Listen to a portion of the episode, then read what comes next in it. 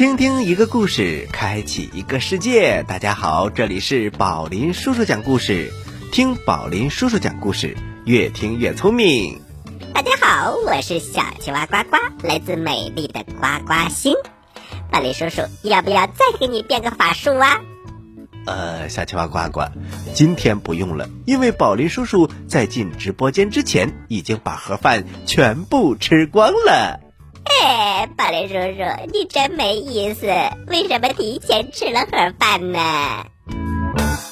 吃葡萄不吐葡萄皮，不吃葡萄倒吐葡萄皮。好故事快到我的筐里来！哎呀，故事装的太满了。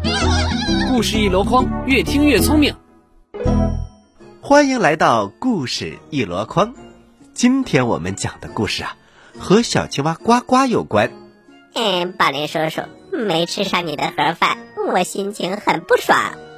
哎呀，所以今天要给你讲一个青蛙神的故事。啊，青蛙还有神？哎呀，真是太让我自豪和骄傲了。宝林叔叔都没有神。呃，青蛙神，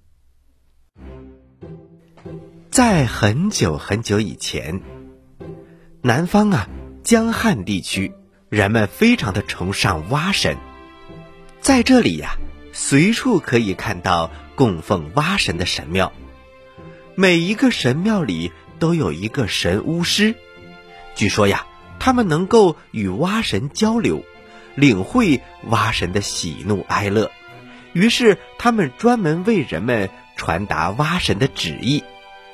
如果他们说蛙神高兴，就代表有喜事降临；相反的，如果他们说蛙神发怒了，就代表将有灾难来临。有一个爱财如命的富商，他的名字叫周迪，是镇上远近闻名的吝啬鬼。吝啬鬼呀，就是说这个人非常的小气。什么事儿都不愿意帮别人干，一分钱也不愿意给别人花。有一天，镇上的乡亲们决定一起凑钱，重新呐修关帝祠。小朋友们，关帝祠就是供奉关羽的地方。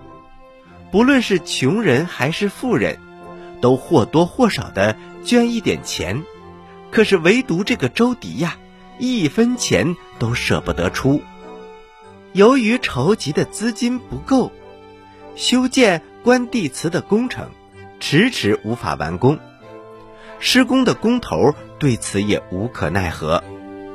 不久之后，就是当地祭祀蛙神的日子了。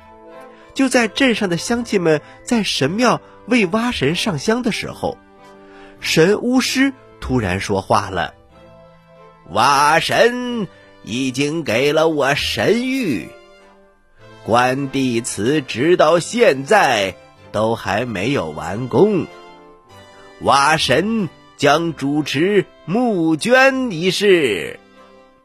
于是大家连忙恭敬的等待着下一步的指示。神巫师接着说：“现在就把登记簿拿过来，已经捐过的就量力而行，没有捐过的。”就自觉上前登记。说完，看了看大家，又接着说：“周迪在不在这里呀？”本来周迪一听说蛙神要开始主持募捐，于是就偷偷的躲到人群的最后面，准备随时找机会溜走。忽然听到神巫师叫自己的名字。他的脸色变得很难看，但是也不敢违背，只好慢慢吞吞的走了过来。神巫师指着登记簿：“你登记一百两银子。”周迪一听啊，马上露出一副不情愿的模样。神巫师见状，他大怒的说道：“周迪，上一次。”你为了你的罪行出了二百两银子，怎么这次修关帝祠，这是一件好事，你却一分钱都不出呢？周迪一看呐，蛙神当众揭露自己的罪行，心中非常的害怕，因为不久前呐，他的确干了坏事儿，把家里的奴仆打成重伤，他又不敢到县衙去领罪，所以暗暗的花了二百两银子解决了这件事情。现在呀，被神巫师借助蛙神的名义给揭露了出来，周迪惭愧不已，只好接过登记簿，写下了一百两。周迪回家之后，把这件事儿和妻子一五一十的说了。周迪的妻子啊，也是一个一毛不拔的吝啬鬼，他想了想，对周迪说：“这一定是这个神巫师。”不知道从哪里听说了这件事儿，然后用它来欺诈我们的钱财。周迪觉得妻子的分析很有道理，于是就打定主意，绝对不把那一百两银子白白的捐出去。后来呀，神巫师好几次到周迪的家里来要钱，周迪都躲着不见面儿。话说这一天的中午。周迪正在家里呀睡午觉呢，忽然门外传来了嘘嘘嘘嘘，一种怪怪的声音，把他给吵醒了。他正奇怪呢，打开房门一看，居然有一只巨大的青蛙在门口啊爬来爬去。大青蛙一看房门开了，就使劲的往屋里挤。大青蛙爬进来之后。就转身呐，在门槛上一趴，再也不动了。周迪都愣了，他连忙把家人们都叫过来看，大家都很吃惊。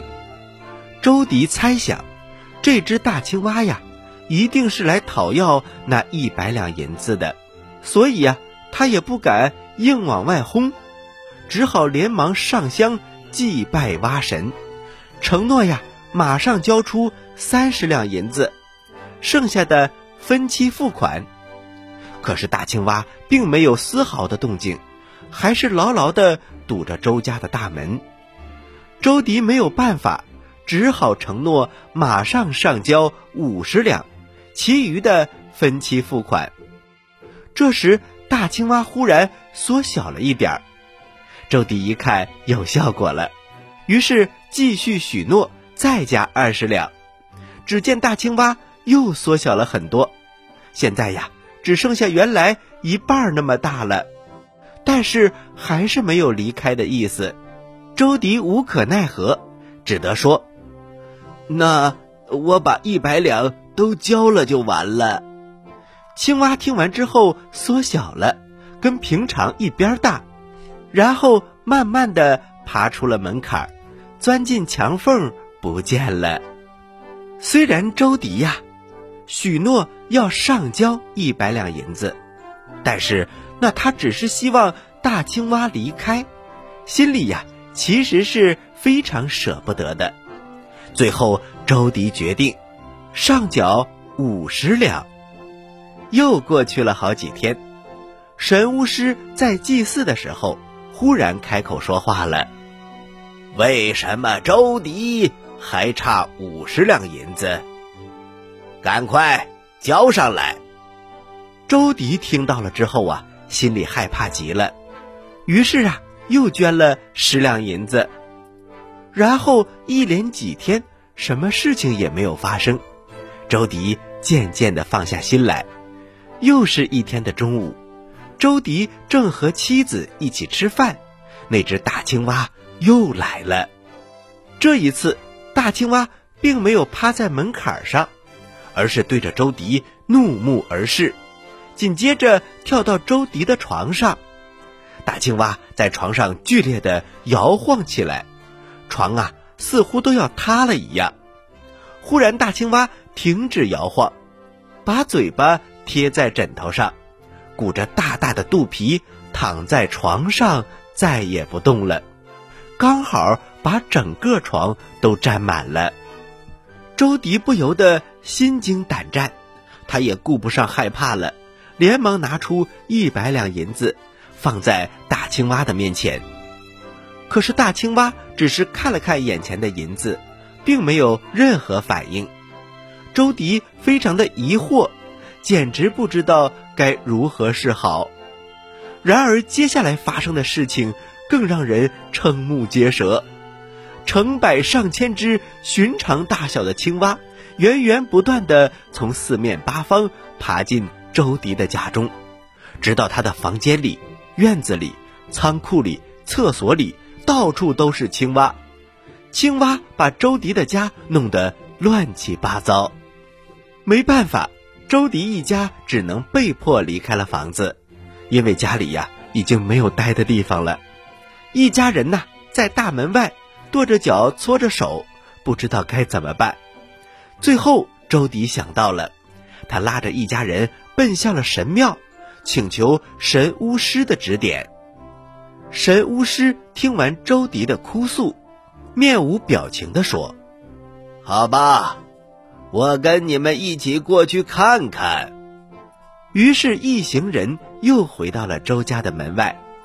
周迪看到还有青蛙陆陆续续的往里面爬，吓得他面如土灰。神巫师带着周迪往卧室里走，青蛙看到神巫师，都纷纷的让出了一条路。神巫师看了看大青蛙，他说：“周迪。”一定是蛙神觉得你们欺骗了他，认为你现在给的银子少了。周迪连忙向蛙神承诺再加二十两。只见趴在床上的大青蛙抬起了头，周迪一看呐，狠了狠心，接着向青蛙神许诺再加一百两。大青蛙从床上站了起来，跳到周迪的面前。两只大眼睛一直盯着他，周迪呀，被大青蛙盯的呀，心里害怕极了，没办法，只好向神巫师求助。神巫师仔细的打量了一下大青蛙，然后揣摩着青蛙的心思，呃，我估计呀，这就是蛙神让你立刻把钱交出来的意思。啊，呃，立刻交出来呀！周迪没有办法，就把二百两银子都交给了神巫师。只见大青蛙立刻朝门外蹦去，它边蹦边缩小，跳了几步就和普通的青蛙一样大了。然后啊，一大群青蛙慢慢的就爬出了周迪的家。当然，直到晚上，青蛙才全部离开了。就这样。关帝祠终于建成了。建成的那一天呐，神巫师啊突然对工头说：“你们建造关帝祠的工人们辛苦了，但是有些人还要捐钱。”说着，神巫师就开始点人的名字。被点到的人呐，都纷纷的争辩：“我们又是干活，又是捐钱。”为什么现在还要捐呢？神巫师严肃地说：“你们侵吞了大家的捐款，你们在修建关帝祠的时候拿了大家募捐的钱，难道你们就不怕蛙神知道吗？念在你们之前辛勤的劳动，所以呢，我奉蛙神之命替你们消灾。”只要赶快把私吞的钱财送回来就行了。就这样，建造关帝祠的这些工人们，有的真的是克扣了捐款的钱，于是他们赶紧把钱补上，一座威严的关帝祠就这样建好了。而蛙神的故事一直啊在当地流传，直到现在。好了，小朋友们，青蛙神的故事我们讲完了，休息一下，一会儿还有好听的故事讲给你听呢。小朋友们，待会儿见。嘘，小朋友们安静了，准备听宝林叔叔讲故事了。各位大朋友，各位小朋友们，欢迎大家回到宝林叔叔讲故事。接下来。宝林叔叔给你安排个什么样的故事呢？小朋友们，请你们揉揉耳朵，故事马上就要开始喽！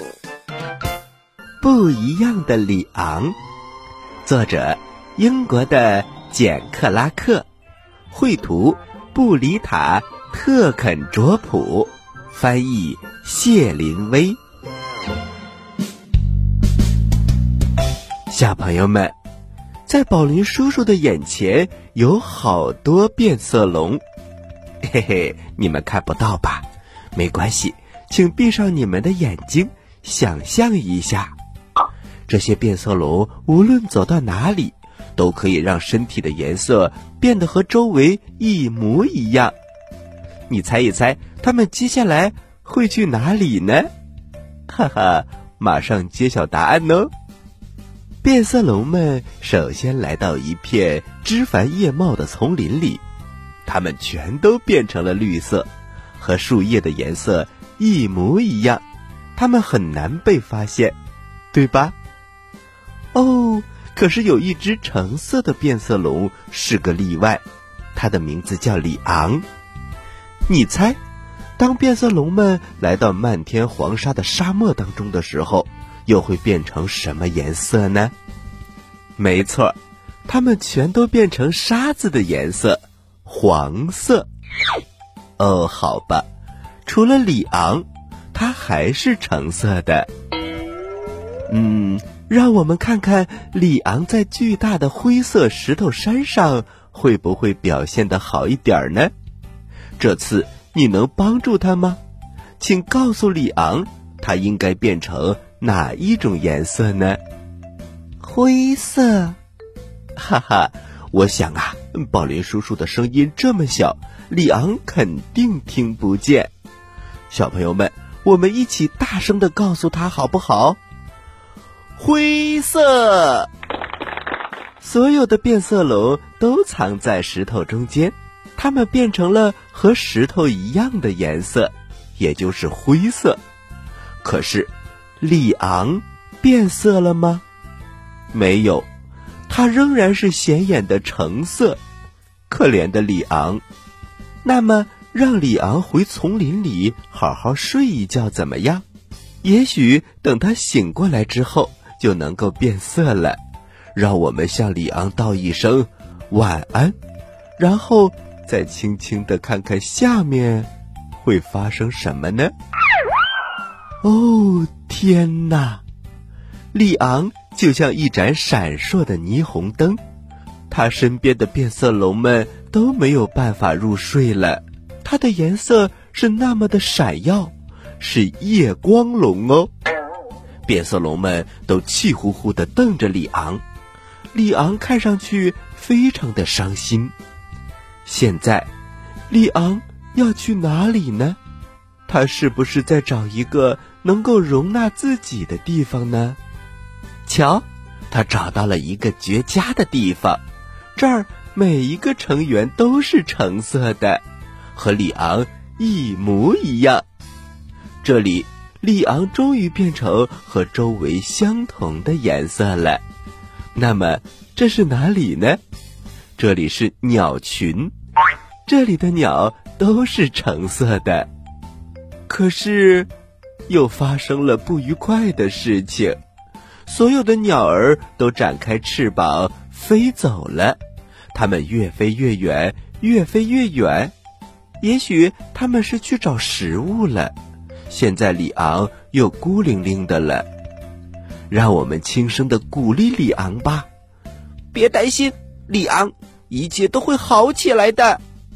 小朋友们，你鼓励里昂了吗？咦，角落里是什么东西呢？看起来像是橙色。里昂，快来！可是里昂走不快，对不对？我们给他一点时间吧，让我们一起数到十，然后轻轻的看看他发现了什么。一、二、三、四、五、六、七、八、九、十、哦，里昂走到了。原来在石头的后面，这里到处都是花，而这里所有的花朵都是橙色的。里昂笑得太开心了，让我们为里昂鼓掌，和他一起笑吧，笑吧，笑起来吧。对了，这儿还有一件事让里昂更开心，你能猜到是什么吗？哈哈，那就是这里还有一只变色龙，和里昂简直是一模一样，也是橙色的。真是太好了，他找到了一位新朋友，这真是再完美不过了。小朋友们，宝林叔叔真为里昂感到高兴。里昂和其他的变色龙不一样，但是他经过自己的努力，还是寻找到了快乐。我们知道，夜空当中有无数颗星星在闪耀，它们看起来都是一模一样的。漫天飞雪的雪花，每一片都长得很像，但是科学家告诉我们，在太空望远镜和显微镜里面，每一颗星都不一样，每一片雪花也都不一样。作为一条变色龙，里昂居然不会变颜色，无论他怎么努力，它只是一种颜色，就是橙色。虽然满身橙色看起来很炫很酷，可是它与周围的一切是那么的格格不入。可怜的里昂苦苦追寻变色的奥秘，直到他发现，独一无二的他也能找到好朋友，也能找到适合自己的地方。所以呀，宝林叔叔经常说，也希望各位家长能够认同宝林叔叔的这句话。那就是，世界因为不同而变得丰富多彩，所以呀，请珍惜你身边的这个小家伙吧。他越与众不同，未来的光彩就会更加绚丽。好了，小朋友们，宝林叔叔也给大家安排了很多直播的内容，希望小朋友们能够多多关注。好啦。接下来是呱呱提问题的时间，请小朋友们做好准备。你说为什么我总是这么开心呢？你帅呗？你有钱？都不对，因为我每次听故事都能回答对小青蛙提的问题。嘿嘿嘿嘿嘿。呱呱提问题喽，小朋友们做好准备哟！小朋友们，我今天的问题呀，难度是非常非常大的，那就是周迪一共捐了多少钱呢？你们千万不要忘记，中间呢他还补了呃一部分钱，你们要把它们都算在一起，赶快把答案。发送给我们吧！知道答案的小朋友，请把你的答案回复到微信公众平台“宝林叔叔讲故事”的首页留言区。我是宝林叔叔，我是小青蛙呱呱。欢迎大家收听本台接下来的精彩栏目，咱们下期宝林叔叔讲故事不见不散。小朋友们，再见。